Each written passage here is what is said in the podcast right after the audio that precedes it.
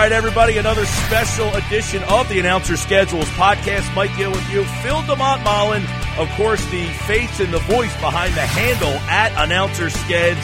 He had some previous duties, so I'm solo today, but not solo by myself. We've got the great Steve Levy from ESPN in the house. The NHL playoffs are going on. We're going to talk to him about that, his journey, and more on the special edition of the Announcer Schedules podcast. Let's welcome in the voice of ESPN's NHL hockey, Steve Levy, to the Announcer Schedules podcast. What's going on, Steve? Hey, Mike. Nice to be with you. And as usual, Phil's tied up. I get it. Yes. I understand. He's uh, basically uh, tweeting out who's scheduling where or who's broadcasting what this weekend. And uh, man, they got you running all over the place. The NHL playoffs in full force, and they have been outstanding. We had your colleague Sean McDonough on the podcast last week, and now, of course, we're getting yeah. deep into these playoffs. Tell us about being back on hockey, Steve. Well, you know, I've been there so long that I, I remember losing hockey, and that was a that was a crushing day. It was like you know somebody took your dog. I mean, that's that's how bad it was, really, like losing a family member. And I just remember there were there were tears in Bristol. People were that were that crushed, were that upset about it. And so uh, the joy, I don't know, 16 years later, whatever it was, getting it back. I'm not sure it equaled it because those were really tough, dark times. But um, so many hockey people, so many hockey lovers at ESPN, and you know, not just the guys on the air that you see in you know Melrose and Buccigross and Linda and myself. It's like behind the scenes. There was so many hockey loving people, fans, management, guys who run the camera, the audio. It was amazing how much people, how many people just loved hockey at ESPN. And so it's been great to have it back. And of course, uh, this is the best time of year and, and it is the best postseason tournament of any of the sports. Well, obviously, you mentioned that you had hockey before. You're back with hockey now. These playoffs, man, that West is wide open. You have the story in the East. Obviously, can Toronto make something happen? Has been something. The Islanders uh, are, are just a cool story. You got this Rangers Devils thing happening. So there's been some great storylines in the NHL. But man, I look back to the first time you guys had hockey. I remember being a student down in West Virginia. Flyers, Penguins and I'm walking. I must have watched that thing at like five different bars. Every overtime, we kept leaving. Take us back to that game and that night. Yeah. So, um, listen, you know, overtimes are great, and you get the sense, you know, you're in the middle of something special when you get to a second or a third overtime. That that's when you know, right? Like, you know, single overtime, sort of whatever but uh, when you get to a second, third, now like a fourth, okay, now you're in the midst of something special. And I remember I, I had some prior experience. I did a Washington Pittsburgh game that also went five overtimes, and I was not prepared for that. I'm not sure you're ever prepared for that, but um, so so when it came down to the Philadelphia Pittsburgh game, I'd already had one under my belt sort of knew how to sort of pace myself, if you will, and uh, just the energy level and the excitement and all that. And then uh, it was a special night. It was great. And, you know, it's funny because you get forever linked to those games. And, of course, you know, I had nothing to do with it. I just happened to be in the building. Uh, but you develop a reputation. I think I have three of the four longest televised games ever. Um, I think I had, you know, the top three prior to two seasons ago, and just and it becomes a reputation. And then all the newspaper folks were like hated watching me walk in the building because they knew they went their deadline. And again, it was just sheer luck, but it's cool to be associated with it. Uh, and you know the pressure.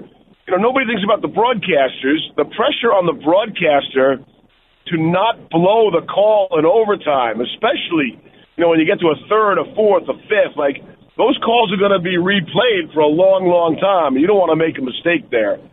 And so, uh, so you feel some of that pressure. I, I haven't had a long one in a while. Uh, of course, last night I did New Jersey and the Rangers. There was no shot of that. I thought I had Game Five, Carolina and the Islanders. Thought an opportunity there uh, for a little overtime magic, but but not the case. Uh, you have Devils Rangers Game Six Saturday in prime time, eight o'clock ABC, and it'll be simulcast on ESPN. Plus, Steve Levy here on the Announcers Schedules podcast. By the way, I was a young buck when Keith Primeau scored the goal for the Flyers yeah. uh, to advance. What a moment yeah. there! Steve Levy was the sound. It's funny because because Brian Brian Boucher was the goalie for the Flyers, and now he works with us. And so we reminisce about that night as well. You know, Bouch had to make, I don't know, 70 saves or something ridiculous that night. yeah, and by the way, a lot of Flyers infiltrating the National Hockey League broadcast. Uh, the Philadelphia market always well represented in the Flyers role. Brian Boucher does a great job. Steve Levy's with us. Uh, hockey's back. He's on the playoff call. But man, our listeners will recognize you from a bevy of other things. You kind of, it sounds to me, Steve, like hockey might be uh, nearest and dearest to your heart. But tell us a little bit about those couple years that you got the chance to call Monday Night Football. Yeah, so listen, I've always been a hockey guy, uh, but the dream all along was Monday Night Football. And, um, you know, I was thrilled to get the opportunity. I wound up getting the opportunity at the, the worst time of our lives, of course, collectively, uh, because it was during the two years of the pandemic. And so, you know, that was really strange. You know, you hear the theme song and there's the blimp and you, you know, you want to go big and the stadium's empty. And, uh, you know, and Brian Griese and Louis Riddick and myself, we'd be sort of looking at each other. And, uh, it was just so odd. Like, you know, you're really worried about keeping your own voice down because – in some of these stadiums, the players can hear you. You know, when you scream touchdown in an empty stadium, they absolutely can hear it on the field. We're that close some places, so so that was odd. Uh, unfortunately, it took away from the experience. You know, if you when you finally reach that that mountaintop in this industry, you want the whole thing, right? You want the full crowd and and the fans going wild and eighty thousand. So we really didn't have that opportunity until you know a little bit more in the second year, and got a few games last year. It was cool too. So listen, I've been you know I tell everyone I'm the luckiest guy in the industry. I've been uh, so fortunate uh, to be at ESPN now for 30 years, and um, you know everything's going on in our business and what's going on in Bristol right now. It's it's really rough. You just, just try to be a survivor there, you know, and uh, while still while still doing the job that we need to do every single night, and that's you know enthusiastically serving sports fans with a big smile on our face. And so, you know, you're not faking it when you're on the air because you're really in it in the moment. Uh, but again, the you know business, you become friends with people, people become family, your colleagues, and it's uh, it's tough in our industry right now, as you well know too. Yeah, well, you said 30 years. August 1993 uh, is when you joined it. So tell everybody, you know, kind of how you got there. What was your path to ESPN, and then you know, getting that first opportunity, that first call. Do you remember it still? Well, my path was uh, I just wasn't good athletically at anything. You know, I I played everything. I I loved sports my whole life, and I just I just couldn't excel at anything. I was incredibly average at everything, and maybe even maybe even less than that. So, but I love the games.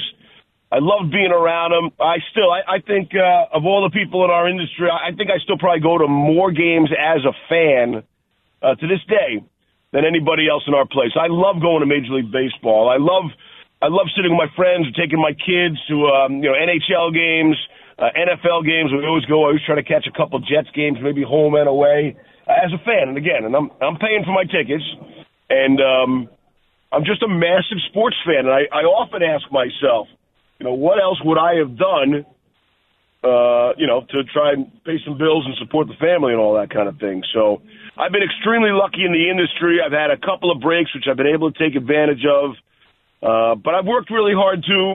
And uh, you know, people only see the glory stuff like you know Monday night and five overtimes in hockey and.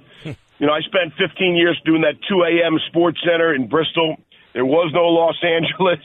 And so I was getting out of work at, you know, five in the morning, every single morning, five, you know, five mornings a week. And so that's weekends and holidays. You miss a lot of stuff. I still to this day miss a lot of my kids' things. And um, so that, you know, there are ups and downs to the business. But like I said, I wouldn't trade it. I'm the luckiest guy in the industry ever. And uh, ESPN has treated me and my family very well. Never had a bad thing to say about. It. Yeah, I mean, you mentioned those. You know, people forget if you're in my age bracket. I mean, I'm in college at the time, and SportsCenter is live at two o'clock in the morning. I mean, uh, it, it yep. think about that now, going back to when we were kids, running around Morgantown, coming back from you know having a couple pops. There it is, the live SportsCenter at two o'clock in the morning. The people don't get treated to that anymore. But you know, SportsCenter Uh, do you look and at then your- Mike, Mike, and, and not not not to interrupt you, but then that same show would run ten more times. Yes. 10 more times overnight through the morning. And, you know, people keep telling me they kept watching, like, it, nothing's going to change. It's the same bad tie that I'm wearing, the jokes that aren't funny to begin with, the, and the mistakes that we make are, are still mistakes. But people watch those re-air shows. It was Yeah. it was really remarkable. You're right about that. You know, you, forget that you know the thing would be on all morning long, one after another, after another, Right. after another. Uh, SportsCenter play by play. Which one uh, do you kind of get more identified by? I think I'm more identified as a studio guy, um, which you know I'm I'm fine either way. Listen, as long as you're being recognized for anything is a, is a good thing. Do you have a point. preference? Do you have a Um, preference? If they said Steve, SportsCenter, studio, or play by play, which one is is kind of more your passion? Yeah, I hope they don't. I really enjoy the mix. Um, you know, you get to a certain age, which is my age, and the road becomes a bit of a grind. Yeah. Um, you know, that that can be difficult for sure. And uh, so, but the play-by-play, there's nothing like being in a in a big stadium for a big game, and that's that's really something that's spectacular. So, so I've been really lucky there to have the mix. Very few people in the industry get to do both, like I get to do, and so that's been that's been really cool for me. And I wouldn't want to trade it. I love. Listen, the studio is nice and clean, and you get to sleep in your own bed, and you get to see all the games, and everything is pristine and perfect because technically everything works. And then the road is an entire different animal, right? It's you know, it's it's the flights, it's the hotel. A lot of different things can go wrong, but in the moment, you know, a college football Saturday night kickoff in LSU, like there's nothing that beats that. There's just there just isn't. The start of a a Stanley Cup playoff game in a in a rock in a rocking building, like there's just nothing better than that. So, like I said, uh, I'm hoping nobody ever you know forces me to choose one uh, because I'm so lucky I've been able to do both, and I really enjoy the mix. Say goodbye to your credit card rewards. Greedy corporate mega stores, led by Walmart and Target, are pushing for a law in Congress to take away your hard earned cash back and travel points to line their pockets. The Durbin Marshall credit card bill would enact harmful credit card routing mandates that would end credit card rewards as we know it. If you love your credit card rewards, tell your lawmakers hands off my rewards. Tell them to oppose the Durbin Marshall credit card bill. Well, by the way, you just mentioned college football. You've done some of the New Year's Six games and some big time games. Notre Dame, USC. You had some Bedlam stuff. You know, at the college game, we talked to Sean McDonough on a previous edition of the announcer schedules, and you know, you just that different feel with college than that NFL game. Now, you said Monday night. You obviously had that unique situation, but you have called Monday Night Football uh, with people in the crowds as well. So, difference between you have a college or pro uh, preference. So you know, I, I grew up in the the New York metropolitan area, let's say, which is you know really all pro football. I've always been a pro guy. We just didn't, you know, we just didn't have any college Yeah. college football. You know, Rutgers, you know, once in a while, and and really not even college basketball either. Uh, you know, I did have the grown up with the St. John's run and Chris Mullin and Mark Jackson and those guys and Bill Wennington and all that.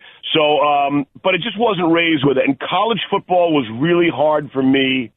Um, you can read and you can study as much as you want, and I, I rarely got out of the hotel room in college when I was doing college football. There was just the piles of information and quotes and things you need to read to be prepared.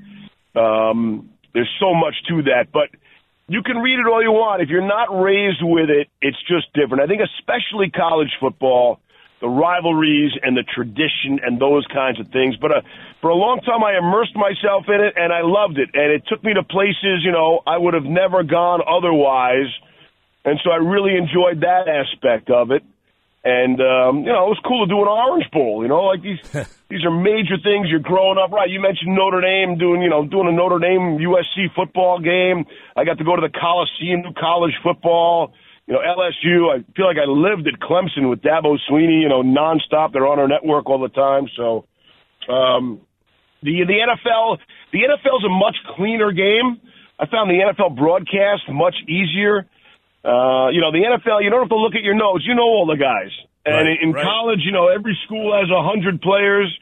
and you got four guys wearing number six on the same team, and that can be distress, you know, distressing, and uh, and so it's just it's just a very different experience. Now, that's not to say one's better than the other, because a lot of people enjoy the college football game itself better because it's it's not as clean. It's kind of messy, which is fun. And why is that? Because these are college kids. I remember uh, Brian Griese, my partner, but before we got to the NFL, he would say, "Listen, you know, people want me to, you know, do the Tony Romo thing and and sort of predict, you know, what these guys are going to do out of a certain formation. Like, these are college quarterbacks. They don't know what they're going to do. How am I supposed to know what they're going to do? So, uh, the college football mistakes are made that NFL guys just don't make, and so the NFL game is much cleaner." It's packaged perfectly for TV. You know, three hours and three minutes almost on the button. Clock management and college football can be, you know, three forty-five and messy, but messy's fun. Yeah, messy's entertaining. Um, but it's just entirely different experience. I found. Well, Steve Levy's with us. You also made a couple uh, cameo appearances in a couple of films, right? I mean, uh, it's interesting to uh, hear when a play-by-player or a broadcaster gets that call to be in a movie. Are you scripted in those scenes, or they just say, "Hey, you, you know, give us your give us your live raw play-by-play"? Yeah. So. Uh, so not, I've been lucky to be in that too. None of those have been based on my acting ability. I had a few buddies who, you know, became movie producers and they sort of threw me in the movie and I'm like, listen, you know, can I have a sex scene or something? How about a, a car chase?